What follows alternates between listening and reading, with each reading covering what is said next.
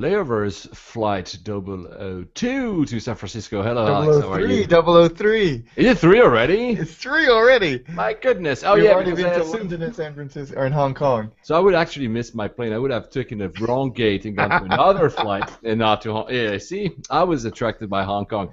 We, it's the, actually, you know, the, the nice thing about this show, it's actually the first show that we record after we went live with the the entire podcast. So we had, we actually have feedback now, and a pretty cool feedback actually, right?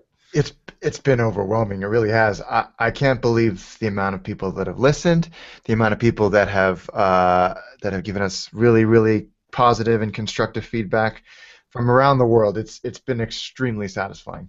Yeah, we had we had uh, so we released two episodes uh, last week uh, because the first one was kind of a trial, which is why in my head it was a triple zero. This was double double o two. Anyway, sorry for that.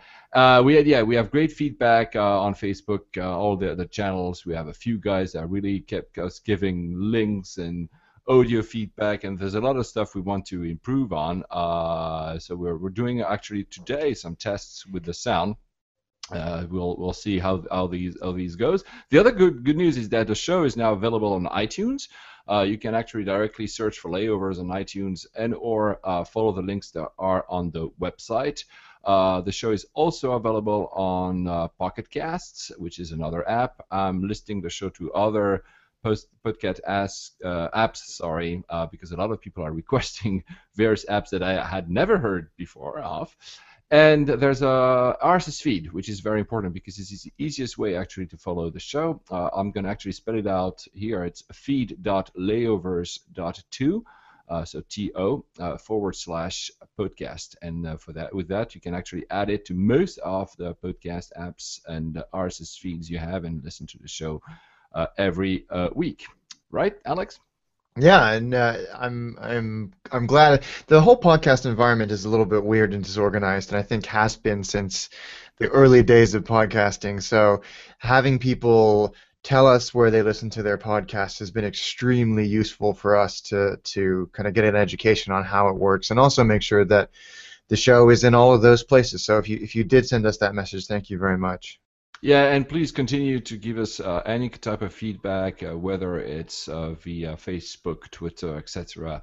Uh, we're, we'll try to listen as much as we can. We're trying to improve as much as we can uh, as well. And really, again, thank you, thank you so much for all the warm welcome we've got, whether it's on Reddit and etc. So, uh, moving on to the news of the week. The first news of the week is another piece about the 747. Yeah, for the, for a plane that's uh, that's supposed to be on its way out, there's a lot of people talking about it. And this story uh, I, found on that uh, that venerable uh, news and rumor website airliners.net, um, and uh, apparently, indirectly, Boeing is being uh, or I should I should phrase this very carefully because it's causing a lot of consternation. That a pitch to Emirates for 100 747-800s has been given or is going to be given. Uh, this was on a uh, on a site called uh, Leeham News and Analysis, which is a, uh, a kind of an airline uh, analysis and forum blog, and uh, it's murky and and strange that uh, this story would even come up. But apparently, this pitch, which isn't coming from Boeing, so I don't know who it's coming from, and is not going to the CEO of of uh, Emirates, is going to the chairman of Emirates. So there's a lot of speculation that this might be some political pressure. It might even be something uh, from Airbus to say, uh, uh, you know, look at the options, look at the competition. You've got no choice but to go with an A380. Um, uh, personally, I think it's a long shot. I, I, I couldn't imagine this slotting in. People are saying it could get stapled onto the back of a, a 787 or a 777X uh, uh, deal for the middle of middle of this year. I don't know, Paul. Do you do you give this story any uh, credibility? It's hard. I mean, that they've pitched, it's entirely possible. After all, we know that the uh, like we said last week and the week before, the 747 dash 8 is not really a success. Actually, I think they currently only produce 1.5 jet a month, so basically 18 jets a year, which is not a lot. Uh, they had some cancellations actually. I mean, again, Lufthansa is the biggest uh, order. They uh, the, the, problem I have is that you know there's a, obviously a lower capacity than the A380. It's only slightly better than the 777X, uh, uh, and the 777X has the advantage of having only two engines, uh, so it's uh, it's pretty good uh, fuel efficiency. So I, I, I don't see the uh, the only the, the only advantage it would be is that compared if you would if we removed the 777 from the equation, it's true that the 748 has um, less fuel consumption and, and, a lower cash operating cost than the A380. So that could be something. Which seems to be something Tim Clark talks a lot about. The CEO of Emirates is the, he wants a 10% reduction in costs on, for the a, new A380 program. So that maybe that's what the angle that they're going for. Yeah, I was I was thinking the same. I think is it is it some kind of pressure to because we mentioned that you know Emirates is a bit pushing for the A380 to have to be re-engined. So maybe that's a you know angle pressure to say, look, if if you guys at Airbus don't do anything about that program, we might just just put all our business with Boeing. Uh, I don't know. By the way, talking about the A380, a slight piece of news here is uh, not uh, there's a rumor that Turkish is actually looking into buying 10 A380s as well. So that could. It seems like it would be a good fit for their uh, for their strategy model. and brand and their model. Yeah. So we'll see. Um, I, am not sure that yeah. it's actually something that will. You pro- of course, Alex and myself would be very pleased to see more 747 in the air. Uh, but besides that, uh, we'll see. We'll see how that unfolds. Uh, next piece of news. It's. Uh, I mean, we've heard about this a bit more. Uh, sadly, more uh, tragic. We've heard about people falling from cliffs taking selfies, and we've heard of, of, of people crashing their cars after taking a selfie. So this, there's this huge selfie craze. But I think it's the first time that we have an official report about a plane crashing because of a selfie. So there was a, I think it was a small plane, uh, the uh, NTSB, so the National Transportation Safety Board, which is um, the U.S. body that investigates plane crashes, uh, found uh, after a crash a GoPro that was filming the cockpit, and that GoPro, GoPro revealed that the passengers were I'm going to quote here various passengers were taking self photographs with their cell phones and during the night flight using the camera's flash function during the takeoff in the initial climb and flight in the traffic pattern. Oh and my god. Yeah, and apparently that led to a spatial, that's another term they use, spatial disorientation, which led to a stall, which led to a crash. It's a, uh, uh, the the reason I mentioned that is that it, there's this huge selfie craze that everybody takes selfies. Alex and I do not take a lot of selfies if you just look at our at our feeds, but it's it's it's a bit sad and it's uh, I hope that will that will be a kind of a wake up call for many people to stop fooling around. You're still flying an airplane, right? You're not just yeah. It's apparently the weather was bad too, yeah, and correct. Yeah.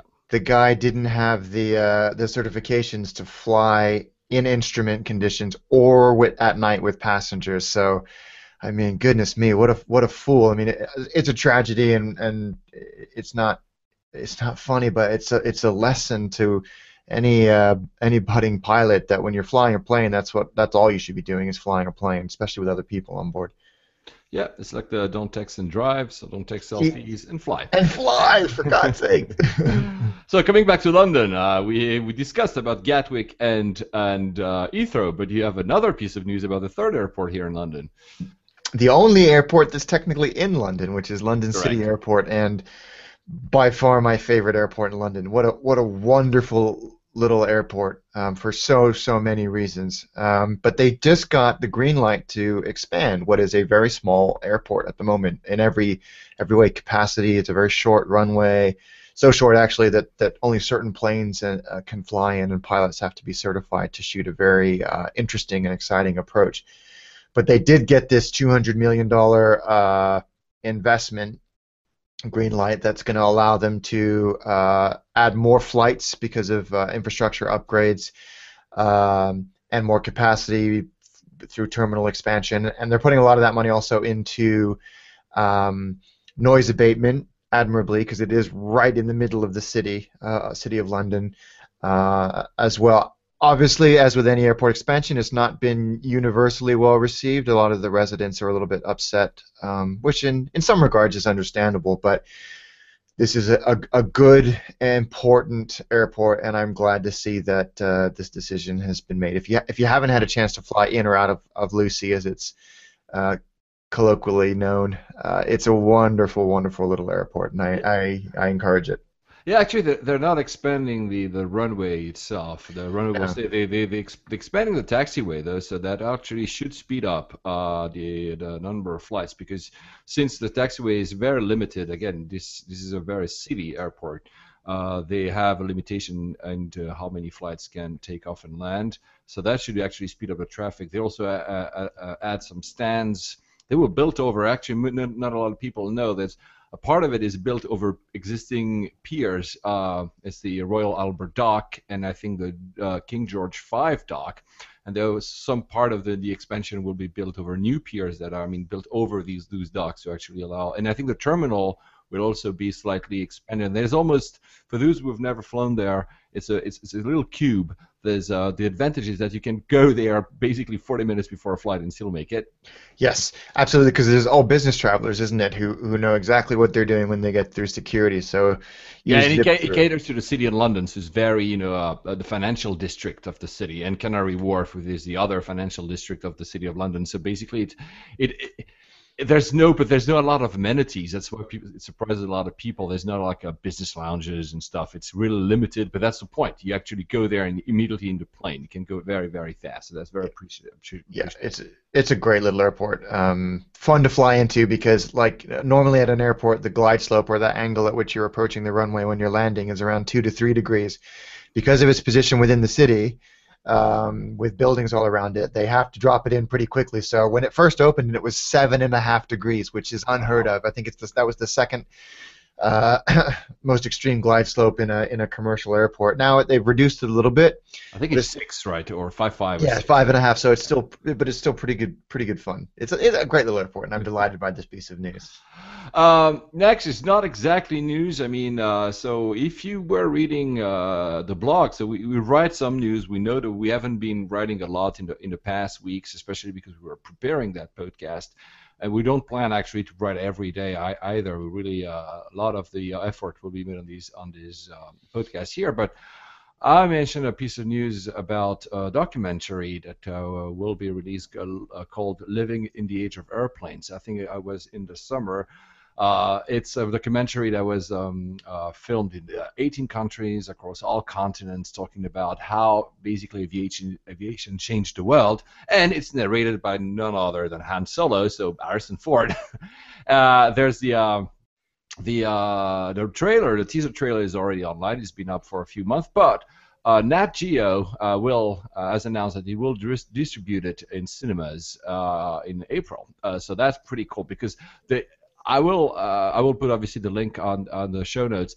You should watch if you love airplanes. You should definitely watch. Even the teaser trailer is so well done. It's fascinating. It's something that I really want to see. And for all these aviation geeks around, you really will, will want to see this, right? I cannot wait to see this movie. The trailer is just it's just airplane porn, and it's just it's it's beautifully done. And I'm I'm I hope they do a, a how they made it or behind the scenes as well because I'm uh, some of the shots that look like they've got look um, amazing. Um, And Harrison Ford's such a great such a great guy to do it because not only does he have a, a wonderful voice, he's also a total airplane nerd. Uh, and has been flying his own planes for, for decades. Uh, so I and I think they're releasing it in IMAX too, so it'll be just spectacular. Yeah, it will be. I hope it's great. I mean, obviously the Nat Geo deal, I think it's U.S., but I really hope that it will come in other countries, especially to see it on a big screen. I mean, we'll see that. Uh, talking about big, but now you know the big news of last week was because there was a dashboard cam that caught a plane crash. It was really impressive. Another tragic piece of news. Alex.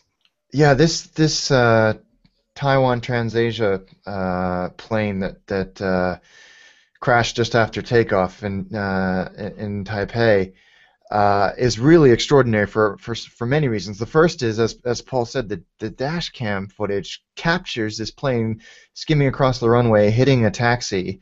Uh, people survived, which is wonderful and and, and miraculous. Um, yeah, it's miraculous because when you when you look at the footage, you're like, oh damn, There's- this well, there's no way anybody survives this. Yeah, and it's an ATR 72, um, and it sounds like there was a flame out. The, the pilots, I think, did their best, but there's some some news emerging, and they took the unprecedented step of releasing cockpit data uh, recording analysis before the investigation had been completed. And it looks like, although it's not confirmed, that the pilots then turned off the wrong engine, i.e., they turned off Wow. the still functioning engine, which Wow. we don't know. I mean, we, we won't know. I don't think if that was ultimately the reason for the crash, but I it certainly wouldn't have helped. And um, you know, gosh, there's so many things going on. I would imagine when in a situation like that, and I it, it probably was an easy thing to do to pull the wrong lever down, but Yeah, the actually the the, uh, the Taiwan Civil Aeronautics Administration, the CAA, uh, has actually mandated that all the ATR pilots are being to be retested. So uh, there's uh, actually the Trans uh, TransAsia had to cancel a lot of flights uh, during the weekend, and they're still canceling today and tomorrow. Uh, today being Monday, because I know that the show is not exactly live. Sorry, guys. Uh, so this is. Uh, I mean, well, the investigation, as you said, is not done. Uh, the the dashboard cam, I'm sure you've seen it. Will I'll, you know the link will be on the show. Obviously, it's a bit it, it's it's tragic, uh, and I hope that it was not uh, the pilot error because that really would have been a big ah well oops. But anyway, I don't know. It's in those situations, I've never been one in, in one of those, and, and I'm not even talking about being a passenger. There's so many things that happens that it's true that I don't know. Maybe it was just uh, bad a bad omen. I don't know.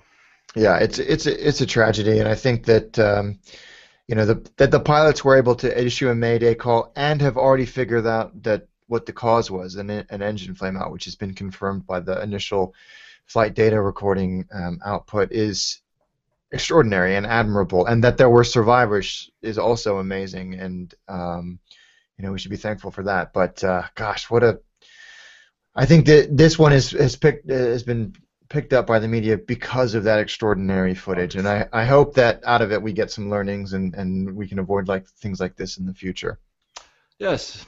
Uh, moving on to the uh, innovation part, tech part of the of the news. Uh, first, uh, we talk about lower, low cost uh, careers a lot here on this show, and uh, there's a so Scoot. Scoot is a subsidiary of Singapore Airlines, and uh, what they've done. Uh, in their economy class, uh, because they have a Scoot Biz, which is some kind of business class, but economy class, they they have a small uh, power outlet, so you can actually charge your devices where you fly. The innovation, and I know it will anger some people, is that now you'll have to pay to actually get No way. it. they say, Really? yeah, so you say it's a five Singaporean dollars for short haul flights and eight for a long haul flight. And uh, you would actually have to do it while you board. Uh, that's, I mean, that's a new piece of revenue. I'm not sure how it will fly, uh, but I'm sure it will anger a lot of people and maybe give ideas to other uh, other low cost airlines. Although, and I don't know about you, uh, Alex, I haven't been in a lot of low cost airlines where there were any plugs available. That's the thing. Well, exactly, and um, the current fleet, bar one, I think of Scoot, are ex Singapore Airlines 7772s, um, but there will be an all 787 airline. I Correct. think by the end of this year. Yeah. So they they they probably had inherited the, the outlets and, and now will have, have ordered their new planes with them. But that's not a cheap. That's not a small amount of money, is it? It's quite a That's lot of money. But you know, it's people will pay for it. They want their gadgets. Well, I would pay for it definitely. Uh, so we know. I mean, I'm I, I'm not a full. I, I don't have interest in Wi-Fi, but I would definitely pay for. Yeah, that's anyway, well, we'll see if that expands, if that idea expands or not. Talking about low-cost airlines, the orange one has uh, news that uh, Yeah. makes you cringe a bit. I It think. does. It does. I th- uh, although I am softening my stance a little bit on this. So EasyJet, uh, in celebration of their 20th anniversary, have released uh, a new um, livery, and uh, I mean it's the, the current livery is pretty hard to miss. It's the white fuselage with the big uh, orange letters and tail, but the the new one is frankly kind of boring. Um, it's just a it's just kind of a wedge, an orange wedge that goes up across the fuselage. Um, we'll post a picture on the show notes, but it's it's kind of dull. I mean, I get that you know you don't want to paint a, pl- a plane entirely in orange because the more paint you have, the more weight on the airplane and cost, et cetera, et cetera, et cetera. But uh, their rationalization and and the the reason for it is that it reflects the current brand identity and advertising that they have, which to me is not a great way of uh, uh, of justifying your livery because advertising campaigns change, you know, every couple of years. Liveries change every six years at the least for EasyJet. Um, I don't know if you've noted because for me the most striking. I'm not a big fan either, but maybe I'll get used to it. You know, that's I wouldn't I wouldn't have a judgment right now. But what I've noticed, the most noticeable thing is they dropped .com. Yes. Only says EasyJet. It used to say EasyJet.com, so they dropped the kind of this internet, you know, URL. So what do you think about that part, though? I think that they, um, when they started, and, and anybody listening jump in and tell me if I'm wrong about this, but I think at the beginning you could only book on EasyJet through their website, and this was also around the time when the internet wasn't as pervasive as it was, so they had to sort of really ram home that message of that's where you go to book a flight. Now, people know there's so many different avenues to book a flight that it's it seems um, less obvious. And also, I think that there's there's a real desire within EasyJet to elevate their image slightly from uh, ultra low cost carrier to something more accessible to the business traveler. So they've introduced this whole new line of, of um, business friendly fares. They push really hard that they go to um, primary airports in cities. And there's a rumor that they're going to be introducing a loyalty program as well. So I think that that might also have something to do with dropping the dot .com. Yeah, it's true. I mean, it, it, it's uh, it's certain that uh, starting with the financial crisis in 07, 08, etc., you, you've seen a lot of corporates uh, deciding to move their business away from their traditional airlines uh, just for to cut costs. And uh, I've, I fly EasyJet, and I've seen more and more actually business people flying EasyJet as well. Uh, and I think that you know it, it, it's a good call from the from the company. They they, they won't introduce like a a business uh, section cabin, but they already you can already if you have uh, some kind of system of uh, priority system to get the best seats in front, the emergency exits. They, they kind of try to cater for some business people to have something extra, like you first first in line and better seats because you have some leg room and stuff. So I think it's it's it's it's a smart strategy because they're seeing that a lot of the the big corporations again are, are moving away their business. They, they do not afford they cannot afford paying you know business class in, in Europe at least anymore. Mm. Plus, I mean business class in Europe. The, I mean, I've I've flown business class in Europe. It's basically the same cabin as yeah, with the seat blocked off between the two of you, right? so there's no difference. Um, where were we now? Uh, uh, oh yeah, Rise.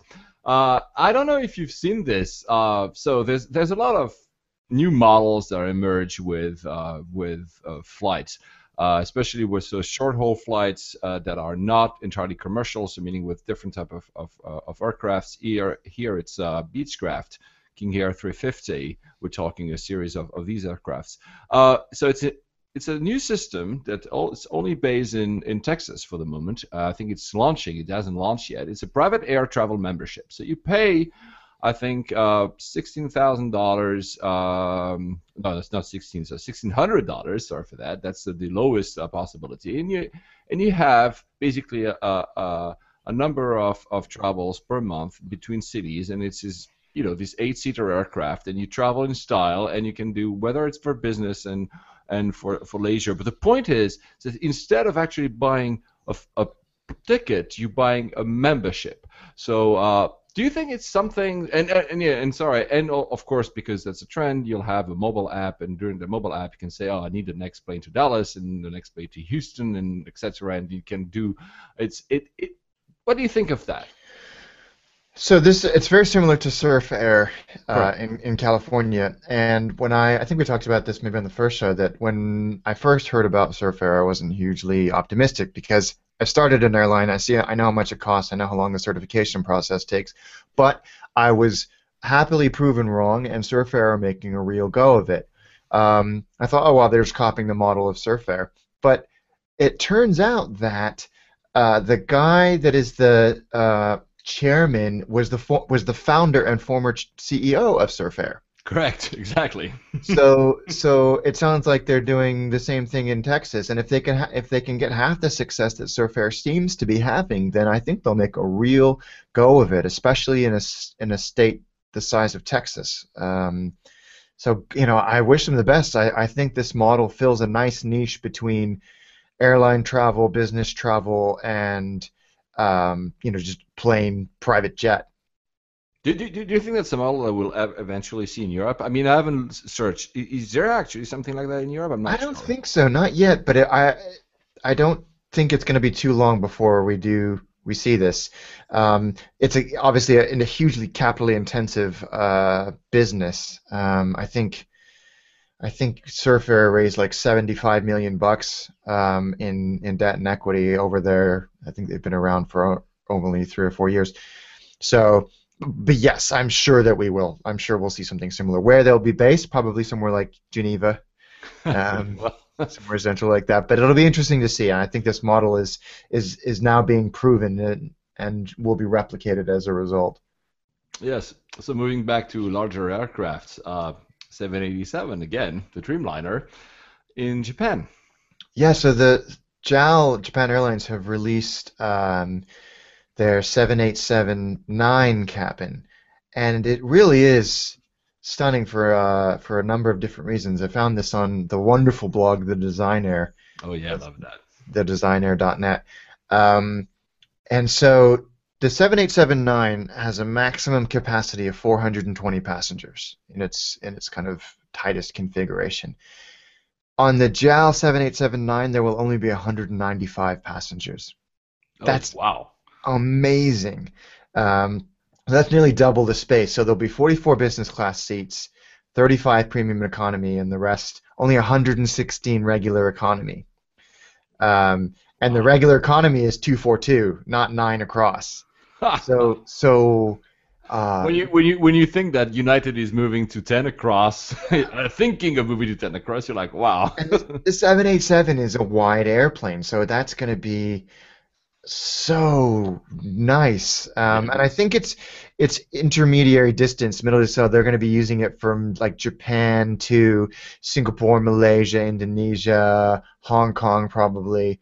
Um, so that's business routes as well. Let's be fair. So I think yeah, yeah. I think good on them to reverse the trend of trying to cram as many of us as they can into a single cabin it's really refreshing to see an airline do this. I, I, have been flown with with uh, pretty much. I, I mean, a, a, lot. I used to live in Japan, so I've flown with a few uh, uh, Japanese uh, carriers, of course, JAL, more ANA uh, because of my allegiances to the, the, the other alliance, but it's true that overall I always found them pretty roomy, and I'm you know I'm 6'4", uh, 195 centimeters if you want to talk in metric. So I'm actually pretty big, and I've already uh, always found that it was okay.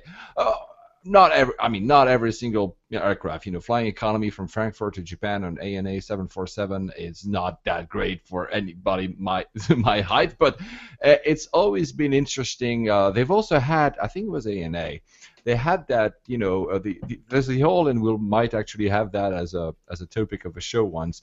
Uh, the whole rec- recline issue, you know, should people be allowed to recline in front of you? And you know, there's a whole, there's been actually a lot of disruption in, in recent months in, in some in some travels because some passengers got very angry at some other people reclining, and what they did, ANA, they internalized the recline. So your seat, and you might have seen that in some trains sometimes, the seat wouldn't actually recline.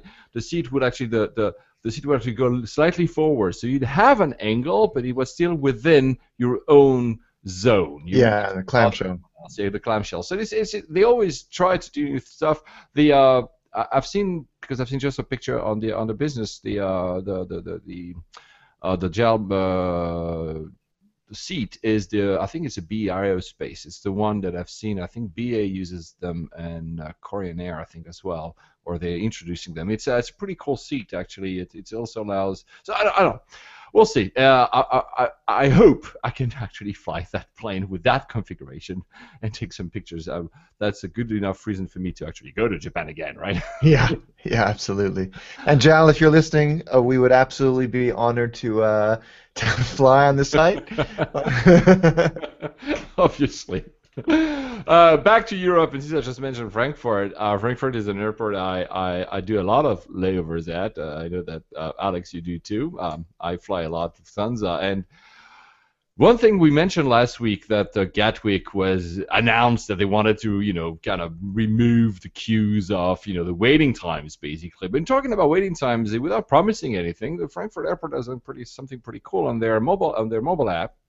You can now have a real-time uh, view of the waiting times at security and at passport control, and I think that's actually really really useful. I would. Yeah. Yeah, I mean, I usually, I don't know about you, I don't download airport apps. I also avoid to download too many airline apps because at the end I could have like you know dozens and dozens on my on my on my iPhone. But that is a, enough good reason to actually download the app because that will really help me actually knowing. And not only that, you can actually navigate. You can also figure out the shortest route between two points on the app, and that's amazing. That's incredibly helpful at Frankfurt because, and I, I still don't know the pattern yet, but there are sometimes when I'm transiting through Frankfurt when you have to go through security in between your flights, and if there's no if there's no security and you're like I have a 40 minute layover, uh, I'll make it. But if you have to go through security, that's when you start to Yeah. panic. I never, I never understood that. I know that we suffer here, both living in London, in London, because we're not. The UK is not part of Schengen, so you have to go again past uh, passport control. And I think that depending on where you land, which gate you are at at Frankfurt, you have to go through like security. And, and we're talking about international security. You are mingled with people traveling overseas, and sometimes it takes you up to 20, 30 minutes just. I've missed planes because of that, and I'm not bashing Frankfurt. I'd really say that next time I'll use the app to know where I'm at and actually go the fastest route possible. That would be really useful, and I encourage other airports to do the same thing because it's really one of the biggest pain points in travel is not to know how much time security uh, will will take, and you know that's for me one of the best the best solution was just to know oh it's going to be half an hour, ten minutes, or two hours. Yeah, it's nice to see an airport being proactive and using technology to solve an obvious obvious problem. Uh, a small, a small one again for me because uh, the the founders are friends. Um, WonderTab. So if you have a, if you're on your desktop and you, you have Google Chrome installed, which is a browser, uh, you can uh, install now uh, an extension called WonderTab. And every time you open a new tab, basically, instead of having the blank new tab, you'll have a very nice picture of a destination uh, with a very good deal as well. It's really beautifully Oh, done. that's dangerous. yeah, that's very dangerous. So it's it's a brainchild from Hitlist. It's, Hitlist is the app that actually you can, and we'll talk about it one day. It's an app that you just tell tell it where you want to go, and at, and then it, it gives you back information. Oh, now there's a good time because there's a good deal. So basically, it's, it's kind of a companion to that experience. It's really well done. The images are really nice, but as as, as Alex just said, it's extremely dangerous. But I will put the link, and we'll have uh, the found, one of the founders on the show soon. Uh, and talking about that, since we have we're moving then to the app of the week, I just wanted to say that we had a lot of requests of people wanted to be guests, which is great. I mean, we honestly are again overwhelmed by the demand and the, the positive feedback. We will open the show to guests in a few episodes. We're still, like as we said at the uh, at the inception of this show, we're still testing it out, but we will definitely have have guests. So uh, thank you so much for all of you guys that have uh, shown interest in it. Moving to the app of the week, uh, Hipmunk. Do you use Hipmunk? I, I do. I think it's a great uh, great app. So Hipmunk is one of these uh, apps simply to apps and a website. It's both to simply uh, book, you know, find the best ticket fare. Uh, well, that will be by the in, in a minute. We'll talk about these systems overall. The reason I wanted to uh, I chose Hipmunk this time. Uh, it's one of my favorite apps to actually find uh, find the best ticket fare. They have something that I really like. It's called the Agony. Uh, so usually when you do you go to these kind of apps, uh, you'll have the best price, right? And then you can play around with the number of stopovers, etc., etc. the agony price is interesting because it's just and it's not that magic it's a combination the, the way they display you the results when you say i want to go from here to here uh, they'll display the result with a combination of price flight time and stopover so they say okay the agony so what is the best overall experience from point A from to point B? Because okay that's cheap but you know maybe that's cheap but you'll take like 44 hours that happened to me sometimes 44 hours to go to, to point A to point B whereas with this one we actually have a better flight experience because it's shorter as less stopovers and, and I really enjoy uh, the, the way it's also the, designed it's both again on mobile and on the desktop. They both actually work together. If you log in, you can actually save searches, etc. So it's it's really really well done, uh, and I encourage you to to use it.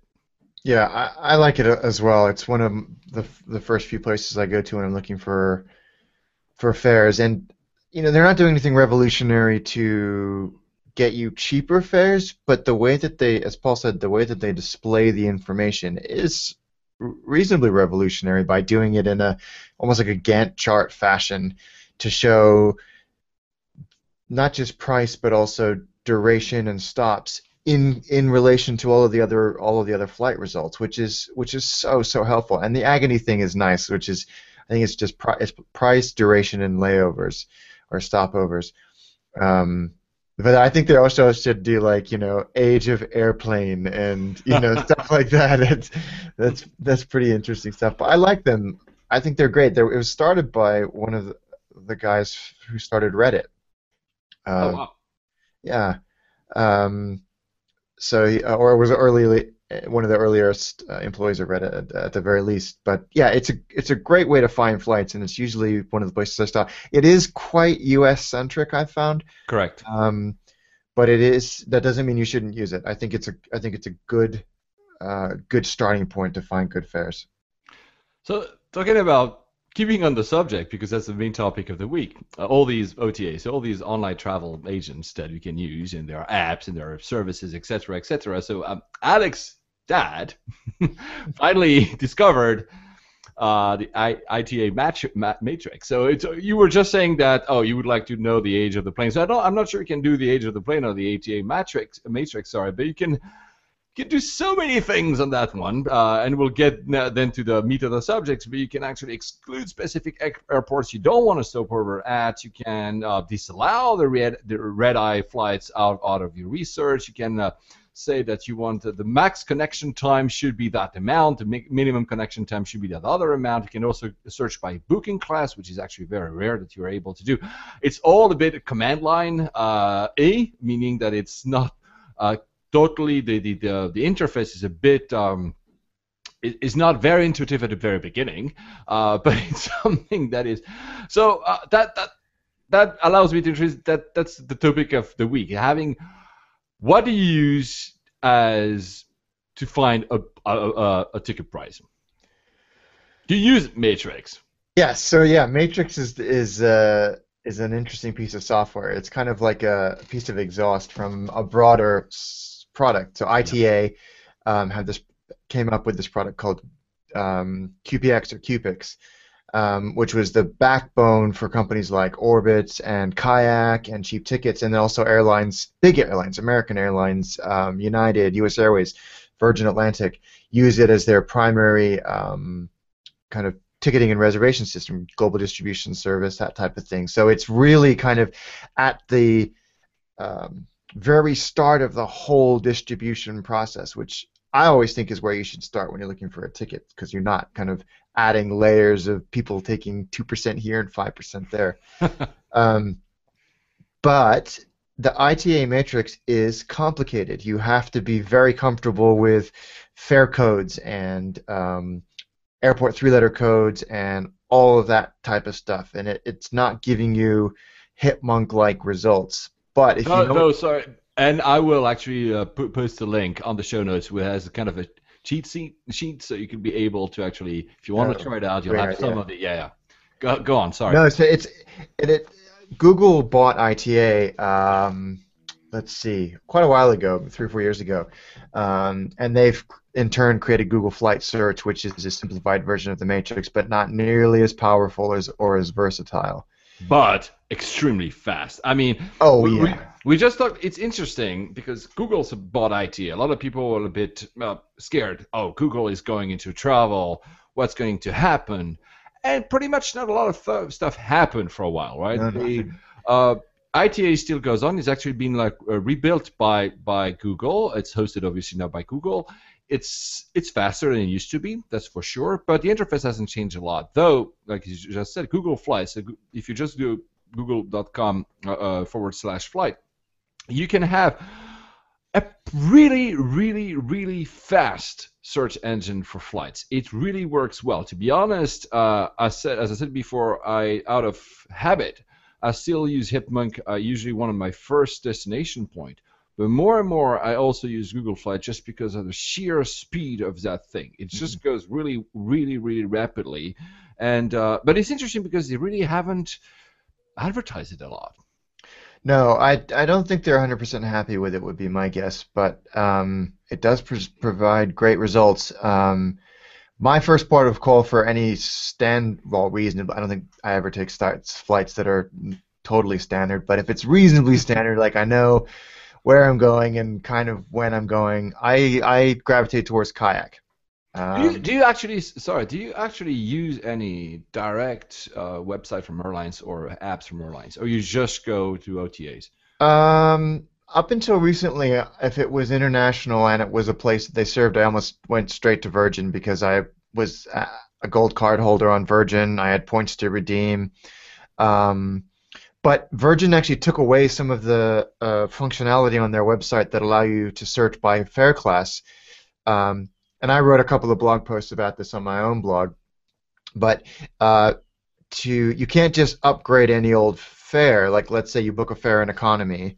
Um, you can't just automatically then say, okay, I want to use my miles to upgrade to upper class.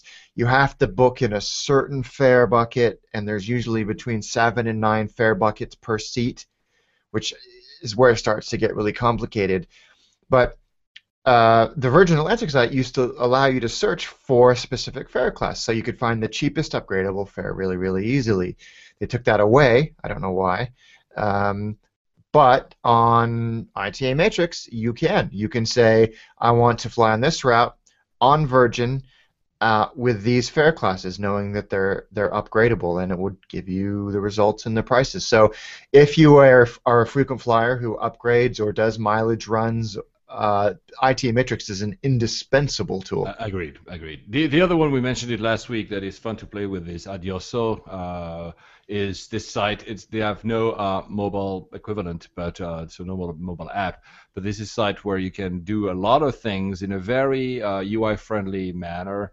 Uh, you can again, I will use an example I think I mentioned last week and say I want to go to I don't know, let's say Narita, and uh, but I'm ready to fly whenever uh, in the next year, and I want to go there for roughly five days. And you just put that, and then it looks at this is a different way of looking at pricing that just saying, okay, I know that we'll fly on December 23rd and come back on January 1st, something like that. It, this one allows for a little bit more of, of freedom. Uh, it's, it's really well done. Again, not I've not heard about it a lot, meaning that it, it, it seems to, to have been around for quite a while. I'm not sure they're going anywhere. I mean, it works fine, right? I mean, I'm not saying it's been the development has been abandoned, but I haven't really heard anything from them in in, quite a, a long time. But it's still a very cool tool to play with, especially if you're not willing to play a lot with all these uh, bizarre codes that Matrix uh, allows you to play with.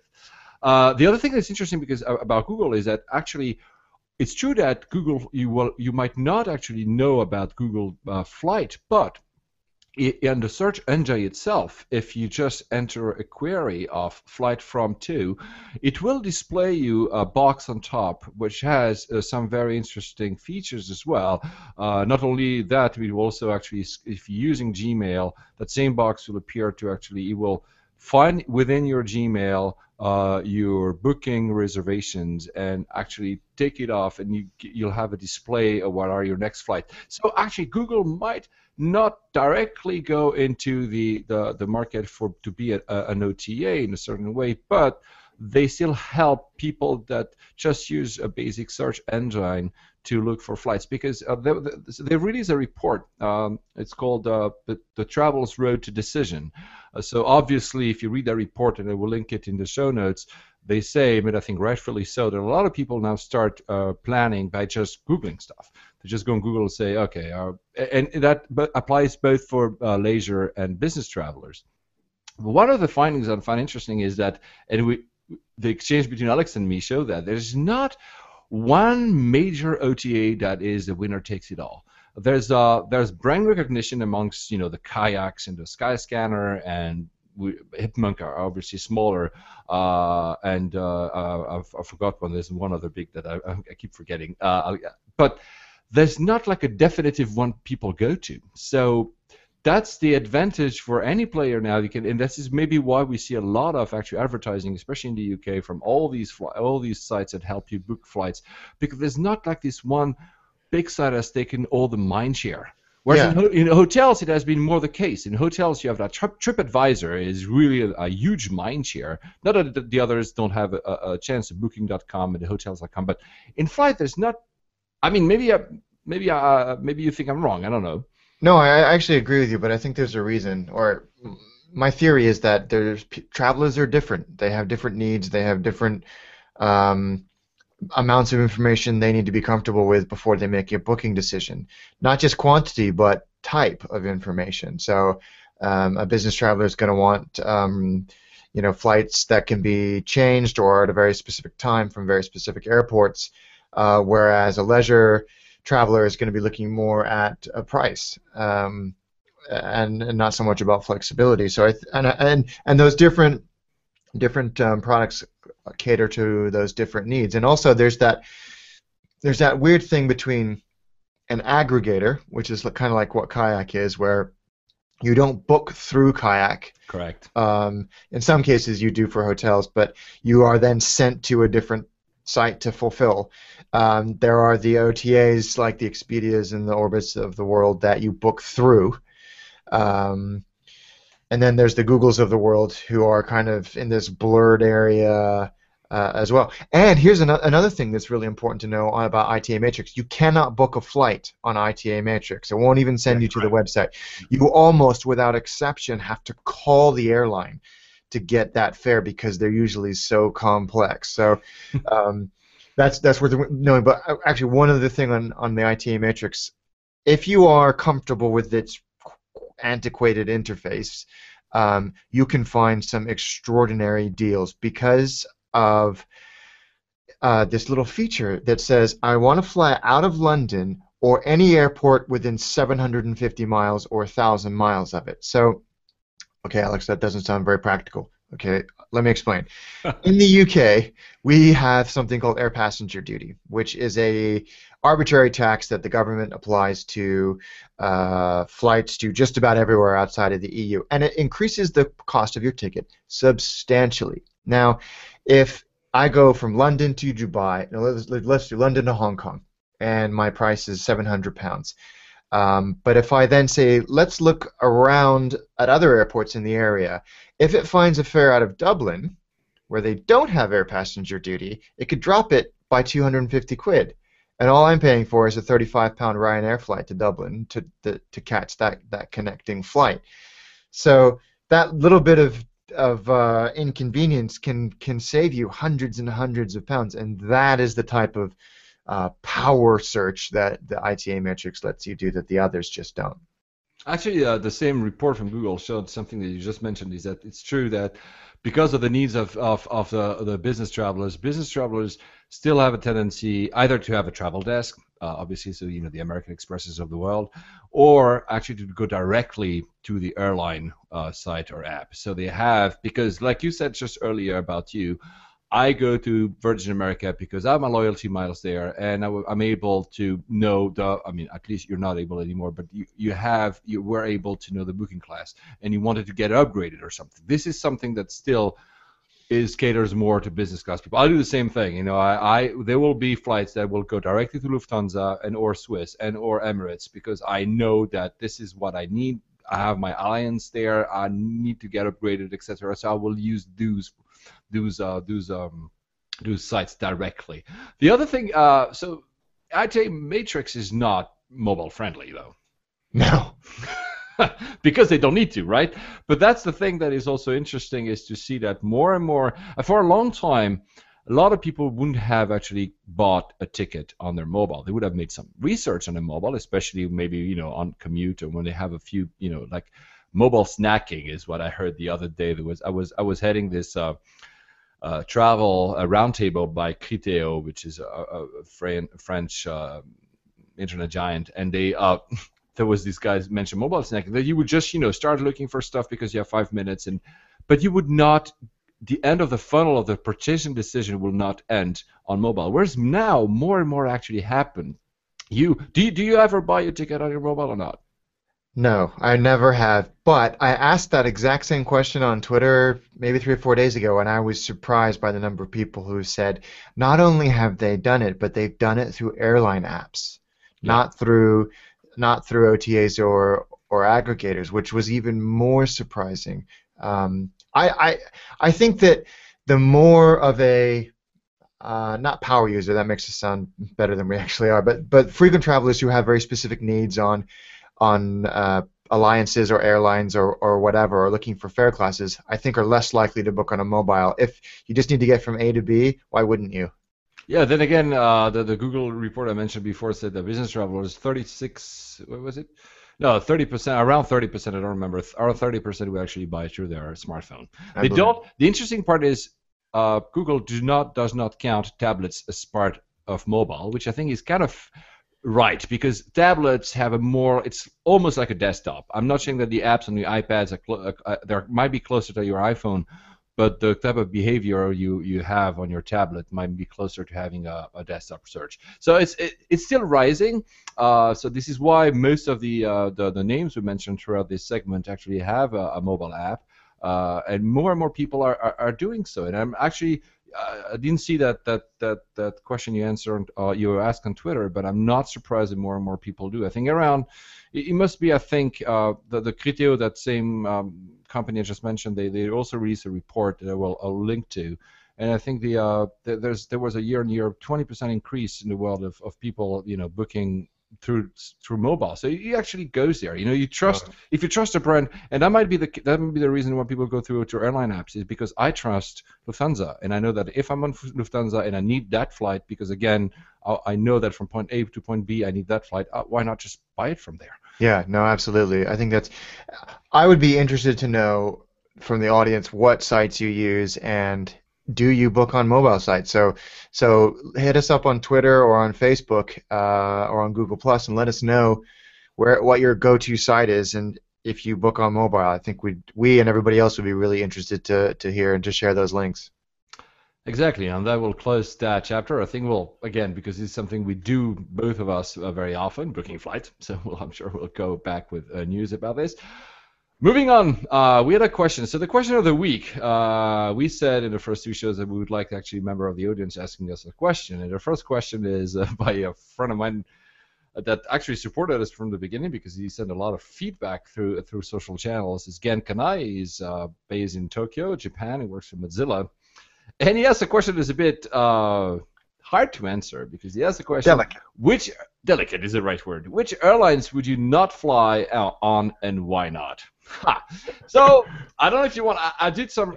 There are, uh, you know, in, in that the, the issue is that with that kind of question is there's a lot of a lot of it is actual facts, and there's a lot which is uh, how, how do I say that? You know, superstition or rumors. You know, there are clearly stuff that you not you don't want to fly. So if you so the EU, for instance, releases a list a list every year of flights uh, airlines that are banned from flying within the EU. Uh, the list is exhaustive. I'll, I'll put a link uh, as well in the show notes. All the airlines that are basically on that list, I'm pretty sure would never fly them uh, because there are really some very strange airlines. The FAA, so in the United States, do not release a list of airlines, but they release a list of countries which are banned from flying for operating on uh, U.S. airspace. Uh, and I'll take an example because I've lived there as well. The Philippines. So have I flown fly, uh, internal flights to the Philippines? Yes, I've flown I've, I've flown Philippine Airlines, which is a okay company, so I, I, would actually fly them again. But it's true that I've flown also some low cost carriers within the Philippines, and I'm not actually I was not actually entirely sure uh, that they were completely uh, standard. I didn't die. I'm here to talk about it. Uh, so I guess this is where it becomes a bit blurry because how do you define if that so they are. Uh, I, I, mean, I'll, I'll, let you talk. I'll continue after. Maybe you have another take on that. How you would you choose an airline to fly, not to fly on? Um, yeah, it's a it's an interesting topic. Um, I think that the list of airlines I would fly on is a lot shorter than the airline list of airlines I wouldn't fly on. um, I think I'm I'm very picky about the airlines I would fly on. I like the way that Europe does it. I think it's very sensible. It is um, it, it's done by country and then by carrier and then by by by specific airplane. So um, there are some where they have said everybody, every airline from this country is not allowed to fly to Europe except this particular airplane. Um, and I like it because like Kazakhstan uh, is not a great um, hasn't got a great reputation for airworthiness, except their flag yeah. carrier, Air Astana, is f- absolutely first rate. They're a four-star Skytrax airline. Amazing, four stars. Four stars. They're only one in all of that region, including Russia and Central and Eastern Europe. They are a very good airline. They're 49% owned by BAE Systems, and all of their, or a lot of their management staff come from other extremely noted uh, and successful airlines like like Cathay Pacific so to, to say that no airline from Kazakhstan to, can fly is is unfair, frankly. Um, but having said that, I I look at a lot of these these countries and a lot of the carriers, and they've all had major maintenance issues, major safety issues, unstable governments, um, like above the average hull loss per year and, and passenger death per year. Um, I would I would add the so the International Civil Aviation Organization, uh, which is part of the United Nations, also do uh, does uh, standard reviews, uh, and they actually give warnings as well. So I, I am not sure though they have a list available to the public. I will look it up and I'll and I'll let you know, guys, if I find one. The interesting part is that they so the way that they, they will actually say something is that they will actually put warnings on some states, which doesn't mean that that nation has either a bad history, but you can imply that oh they might not have enough resources to to ensure that the quality of care of aircraft and also the airport and all the ecosystem around around aviation is good enough. So that's that's one source. The other source is the IATA based in Geneva. They also have they also run you know um, um, certifications and so most of the airlines that are on the IATA should be good. I mean, there's a lot of plane, a lot of actually, uh, especially in, thir- in, in emerging countries, a lot of um, carriers are not on the IATA, so they also run tests, and uh, so that could be another source to actually to look it up. I know I'm, I'm very technical here, and I'm not saying this is an airline to avoid. Uh, and yet, and you know, and maybe, and there are some other, you know, private resources. I think there's, you know, air, airline ratings is one when the people actually rate airlines. And interestingly, because you just mentioned uh, aircrafts, uh, they actually they have a five-star system. I think it's five, and they remove a star if the aircraft uh, has been uh, is a Rus- Russian built, uh, which basically means you know from the USSR. so. Yeah, well, exactly. I think it's a it's a that's an interesting one because you have you have companies like uh, Sukhoi, which is Ukrainian, um, but was part of obviously the Soviet Union uh, when it when it started. Um, it's a delicate topic, um, and it actually for airplane nerds, it's it's a really a hard topic because you have these airlines which are banned uh, that are operating these beautiful and yeah. basically antique airplanes. Like there's an airline in Iran called Saha Airline, which up until recently was still ro- running 707s. Oh. and then Air Koryo, the, the the carrier from North Korea. I mean, you know what? I'm sure they're unsafe in a certain way, but I'm sure that if I were to visit, I would like to fly a short haul just to have done it once in my life. So that's Absolutely. the thing. We all have our limit and our risk, and the risk we are going to take. It's true that uh, there are some countries I would never fly in. There are some the, the major airlines I don't have a problem with, right? Uh, so and and I think the other because when I talk to people, and uh, we're not talking to them here about airplane uh, airplane nerds, we're talking about the regular people I talk to. They, some people have a, a bit of superstition and about low cost low, low cost carriers, and I'm telling them, you know what, a, fleet from EasyJet or Ryanair is actually very recent. It's uh, most more recent than I say, and I'm not bashing anyone here. KLM. They have they're, they're, they're you know the average age of, a, of an aircraft on low cost airlines is the big ones actually is actually very, very young. Don't, yeah, absolutely. They're they're. I think Ryanair's got one of the youngest fleets in Europe and one of the biggest fleets in Europe. Um, and they have something that, uh, because of cost, they only run a single aircraft. They have one single aircraft, so they really know that aircraft very well. It's true that it's because they want to actually reduce costs and not to have to cater for many aircraft, but meaning also, or implying at least, that they know that single aircraft very well. So I wouldn't say that avoid LCCs because that would be also a very bad, uh, very bad uh, idea. But basically, in major countries, Western, and I don't especially like that that term. I mean, I think it's okay. Yeah, I agree, and I think if you know you're really worried about it, check the, one of those blacklists, see if your airline's on it, um, and I, then I would strongly suggest reconsidering your booking if they are on that list. Exactly. I'll put all the links in the show. So, and to finish, uh, because again we're running at almost one hour because we said we wanted to stay within that band. Uh, the uh, airport of the week, SFO. So it's almost uh, like a home airport for you, Alex. It is. It's uh, it's a great airport. Um, and it's yeah, it was it is kind of one of one of my many home airports, which sounds I know a little bit uh, contradictory, but uh, yeah, it's a it's a great airport that has been we kind of going through a regeneration for decades now. Uh, uh, because of for various reasons. One in the 1989 earthquake, um, the international terminal was, uh, or the then international terminal was damaged substantially. Um, and then when the new international terminal opened um, about 10 years ago, nothing happened with what became Terminal 2. It was empty, and you could walk through it. It was eerie and weird to be able to walk through a ghost terminal. There was all the stuff was still up, um, but there was there was no life in it. It was quite quite strange. But now it has been re-energized. It is now the home of Virgin America and American Airlines. Um, the one thing you should know when you're flying into San Francisco is it's not in San Francisco. exactly. it's like it's about 20 miles away, so you have to plan your transfer pretty carefully if you're trying to get into the city.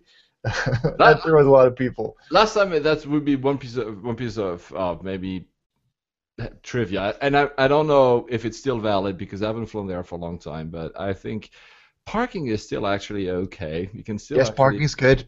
It's, um, and it's cheap. I mean, it's not in some airports. It's just crazy to leave, to leave your car in an airport. You will basically just you can buy a new car with the amount of the, the the ticket parking. But on, on SFO, it's actually pretty cool. So if, if you have a car in in San Francisco and uh, you actually want to leave it at the airport, I think it's pretty it's pretty okay. I think there's even a cap.